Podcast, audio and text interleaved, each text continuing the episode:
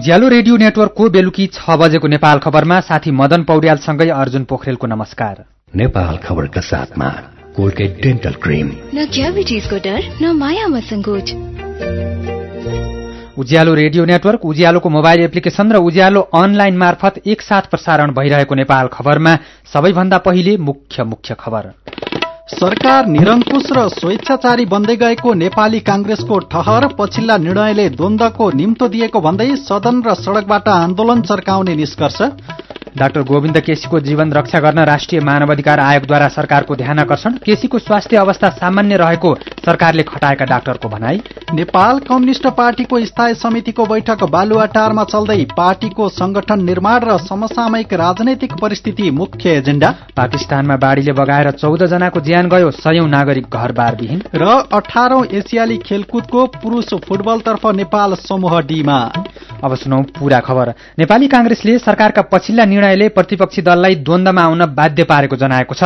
पूर्व प्रधानमन्त्री शेरबहादुर देउबा सरकारले गएको भदौ यता गरेका राजनीतिक नियुक्ति ओली सरकारले बदर गरिदिएपछि आज पार्टी कार्यालय सानेपामा पत्रकार सम्मेलन गरेर प्रवक्ता विश्वप्रकाश शर्माले सरकारले कांग्रेसलाई द्वन्दको लागि खुल्ला निम्तो दिएको समेत आरोप लगाउनुभयो।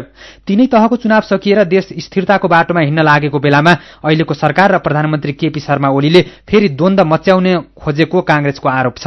शेरबहादुर देउबा नेतृत्वको निर्वाचित सरकारले आचार संहिता भित्रै रहेर गरेका नियुक्ति बदर गर्नुले ओरी सरकार निरङ्कुश शासनतर्फ अग्रसर भएको संकेत मिलेको कांग्रेसको ठहर छ। अहिलेको सरकारले सुशासन र समृद्धिका गफ दिए पनि मुखमा राम राम बगलीमा छुरा जस्तो व्यवहार गरिरहेको प्रवक्ता शर्माले आरोप लगाउनुभयो। कांग्रेसले सरकारका कदमबाट केही व्यक्तिका जागिर गएको भन्दा पनि विधिको शासन धरापमा परेको पनि निष्कर्ष निकालेको छ। माथेमा आयोगकै सिफारिश अनुसार चिकित्सा शिक्षा विधेयक अघि बढाउन डाक्टर गोविन्द केसीका माग पूरा गर्न गंगामाया अधिकारीको अनसन तोडाउन पनि कांग्रेसले माग गरेको छ। सरकारले यस्तै मनलाग्दी काम गर्दै गएमा सड़क र सदनबाट आन्दोलन चर्काउने पनि प्रवक्ता विश्वप्रकाश शर्माले चेतावनी दिनुभयो। गैरातीको मन्त्री परिषदको बैठकले गएको भदौ यता शेरबहादुर देउबा नेतृत्वको सरकारले गरेका राजनीतिक नियुक्ति खारेज गर्ने निर्णय गरेको थियो।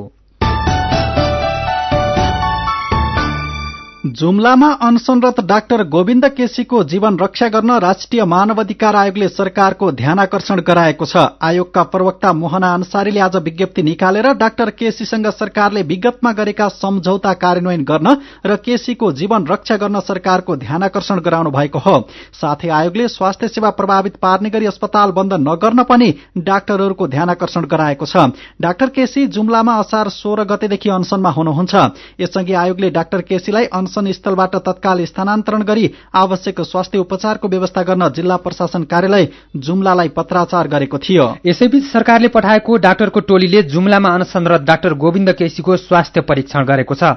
उप प्रधानमन्त्री तथा स्वास्थ्य मन्त्री उपेन्द्र यादवको निर्देशनमा काठमाडौँबाट गएको डाक्टर जीवन थापा र सुभाष रेग्मीको टोलीले डाक्टर गोविन्द केसीको स्वास्थ्य परीक्षण गरेको डाक्टर केसीको स्वास्थ्य अवस्था सामान्य रहेको डाक्टरहरूले बताएका छन्। तर डाक्टर केसीले भने स्वास्थ्य परीक्षण गर्न पुगेको चिकित्सकको टोलीलाई फिर्ता जान आग्रह गर्नुभएको थियो। सरकारले खटाएका दुईजना डाक्टरलाई डाक्टर केसीको स्वास्थ्य अवस्था परीक्षण गर्नका लागि जुम्लामै बस्न निर्देशन दिएको छ। नेपाल कम्युनिष्ट पार्टी नेकपाको स्थायी समिति बैठक चलिरहेको छ। प्रधानमन्त्रीको सरकारी निवास बालुवाटारमा चलिरहेको बैठकमा पार्टीको विधानमा देखिएको विवाद समाधानबारे छलफल भइरहेको छ। बैठकमा प्रधानमन्त्री केपी शर्मा ओलीले गर्नुभएको चीन भ्रमण वर्तमान राजनीतिक परिस्थिति र सरकारका काम कारवाहीको सम्बन्धमा र पार्टीको सांगठनिक एकताका सम्बन्धमा समेत छलफल हुने नेकपाले जनाएको छ। हिजो बसेको केन्द्रीय सचिवालयको बैठकले विधानमा देखिएको विवाद समाधानका लागि स्थायी समितिको बैठक बोलाउने निर्णय गरेको थियो। यस्तै बैठकमा डाक्टर गोविन्द केसीको अनसनका बारेमा पनि छलफल हुने नेताहरूले बताएका छन्। काठमाडौँको माइतीघर मण्डला लगायतका ठाउँलाई निषेधित क्षेत्र घोषणा गर्ने सरकारको निर्णय विरूद्ध सर्वोच्च अदालतमा रिट दर्ता भएको छ। अधिवक्ता दिनेश त्रिपाठीले सरकारी निर्णय बदर गर्न माग गर्दै आज सर्वोच्च अदालतमा रिट निवेदन दर्ता गराउनु भएको हो। रिटमा सर्वोच्चले भोलि नै पेशी तोकेको छ। सरकारले खुला मञ्च तीनकुनेको खुला चौर कोटेश्वर भुइँ खेलचौर भगवान पाउ पेप्सीकोला खेल मैदान सानो गौचरण फुटबल मैदान लैनचौर समाज कल्याण परिषद अगाडिको खुल्ला स्थान र सिफलचौर र गौशालामा मात्रै प्रदर्शन गर्न पाउने गरी निषेधित क्षेत्र तोकेको छ यसको चौतर्फी आलोचना भइरहेको छ।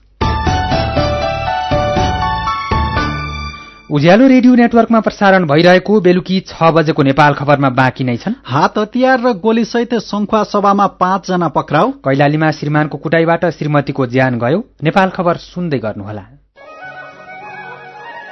नमस्कार है दाजु भाउजू नमस्कार जेटिए बाबु। धानको बेर्ना रोप्ने बेला भयो। कसो गर्ने होला? ठिक कुरा सोध्नुभयो। ल सुन्नुहोस्। नेपालको मध्य पहाडी क्षेत्रमा जेठ पन्ध्रदेखि असार महिनाभरि र तराई क्षेत्रमा असार पन्ध्रदेखि साउन पन्ध्रसम्म धान रोप्ने उपयुक्त समय हो। रोपाई गर्दा बेर्नाको उमेरमा पनि ध्यान दिनुपर्छ है। अगौटे जातको भएमा दुईदेखि तीन हप्ताको मध्यम जातको हकमा तीनदेखि चार हप्ताको र लामो अवधिको जातका लागि भने चारदेखि पाँच हप्ताको बेर्ना रोप्नुपर्छ। अरू पनि कुरा छन् कि ध्यान दिनुपर्ने? बेर्ना उखेल्दा चरा नचुडियोस् भनेर दुई तिन घन्टा अगावै ब्याडमा पानी जमाउनु पर्छ र उखेलेको बेर्ना दुई दिनभित्रै रोपिसक्नु पर्छ बेर्ना रोप्दा लाइनदेखि लाइनको र बिरुवादेखि बिरुवाको दूरी एक बित्ताको हुनुपर्छ। एक गाउँमा दुईदेखि तीनवटा बेर्ना पर्ने गरी रोप्दा चाहिँ राम्रो हुन्छ। यति गरेपछि धान उत्पादन राम्रो हुन्छ भन्ने कुरामा हामी बुढाबुढी ढुक्क छौ।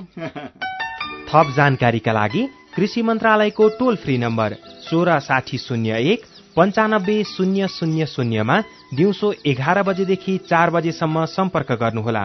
युएसएआईडी मार्फत अमेरिकी जनताको सहयोगमा नेपाल स्विड एन्ड फर्टिलाइजर परियोजनाद्वारा कृषक हितको लागि जारी सन्देश। सिधा कुरा प्रष्ट विचार यो हो। उज्यालो रेडियो नेटवर्क काठमाडौँमा नब्बे मेगाहर्ज। नेपाल खबरमा यतिन्जेल हामीले प्रस्तुत गर्यौं। सरकार निरङ्कुश र स्वेच्छाचारी बन्दै गएको नेपाली कांग्रेसको ठहर। डाक्टर गोविन्द केसीको जीवन रक्षा गर्न राष्ट्रिय मानव अधिकार आयोगद्वारा सरकारको ध्यान आकर्षण। अब बाँकी खबर। संखुवा सभामा हात हतियार र गोलीसहित पाँचजना पक्राउ परेका छन्। सिलिचोङ गाउँपालिका पाँच वातेम्बाका केदार राई पूर्णबहादुर राई सूर्यबहादुर राई सुरेन्द्र राई र भारत बिहारका मोहम्मद मुन्ना खान पक्राउ परेका हुन्। हिजो पक्राउ परेका उनीहरूले आज पत्रकार सम्मेलन आयोजना गरी सार्वजनिक गरिएको हो। उनीहरूको साथबाट ठूलो संख्यामा हात हतियार बरामद गरिएको प्रहरीको दावी छ। कैलालीमा श्रीमानको कुटाईबाट श्रीमतीको ज्यान गएको छ। लम्की चुहा नगरपालिकाको वडा नम्बर दुई प्रतापपुरका इन्द्र चौधरीले कुट्दा श्रीमती गर्भीको ज्यान गएको हो। इन्द्रले शुरूमा श्रीमतीले रक्सी खाएर लड्दा ज्यान गएको बताए पनि शंका लागेपछि प्रहरीले पक्राउ गरी सोधपूछ गर्दा आफैले कुटपिट गर्दा ज्यान गएको स्वीकार गरेका छन्। नेपाल खबरमा अब विदेशको खबर लगातारको पानीपछि आएको बाढ़ीले बगाएर पाकिस्तानमा चौध जनाको ज्यान गएको छ। उन्नाइस जना घाइते भएका छन्। पाकिस्तानका उत्तर पूर्वी राज्यहरू पंजाब खैबर पाखुन्खवामा बाढ़ीले बगाएर चौध जनाको ज्यान गएको त्यहाँको राष्ट्रिय प्रकोप व्यवस्थापन निकायले पुष्टि गरेको छ। ज्यान गुमाउनेमा सबैभन्दा बढ़ी पञ्जाबका बाह्र जना छन्। दुई दिन यतादेखि परिरहेको पानीले गर्दा सयौं घर बगाएको र केही व्यक्ति बेपत्ता रहेकाले ज्यान गुमाउनेको संख्या बढ़न सक्ने चिनिया समाचार संस्था सिन्वाले जनाएको छ।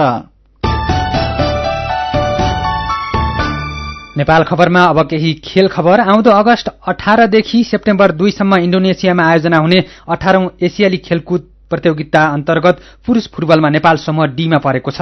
यस समूहमा नेपालसँगै एसियाली पावर हाउस जापान भियतनाम र पाकिस्तान पनि रहेका छन्।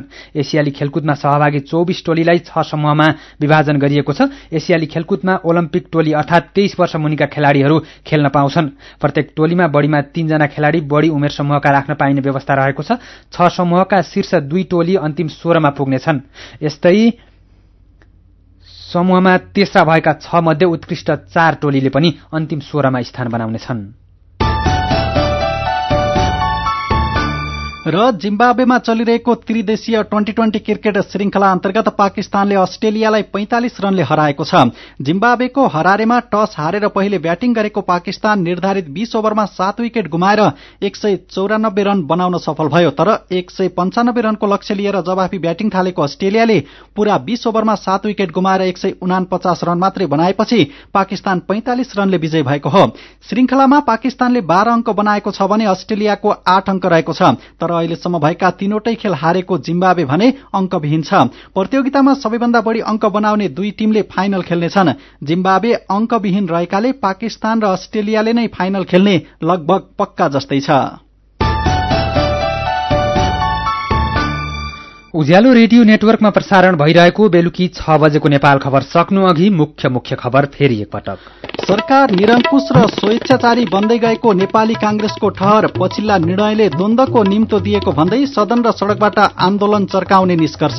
डाक्टर गोविन्द केसीको जीवन रक्षा गर्न राष्ट्रिय मानवाधिकार आयोगद्वारा सरकारको ध्यान आकर्षण डाक्टर केसीको स्वास्थ्य अवस्था सामान्य रहेको सरकारले खटाएका डाक्टरको भनाई। नेपाल कम्युनिष्ट पार्टीको स्थायी समितिको बैठक बालुवाटारमा चल्दै पार्टीको संगठन निर्माण र समसामयिक राजनैतिक परिस्थिति मुख्य एजेण्डा पाकिस्तानमा बाढ़ीले बगाएर चौध जनाको ज्यान गयो सयौं नागरिक घरबारविहीन। र अठारौं एसियाली खेलकुदको पुरूष फुटबलतर्फ नेपाल समूह डीमा।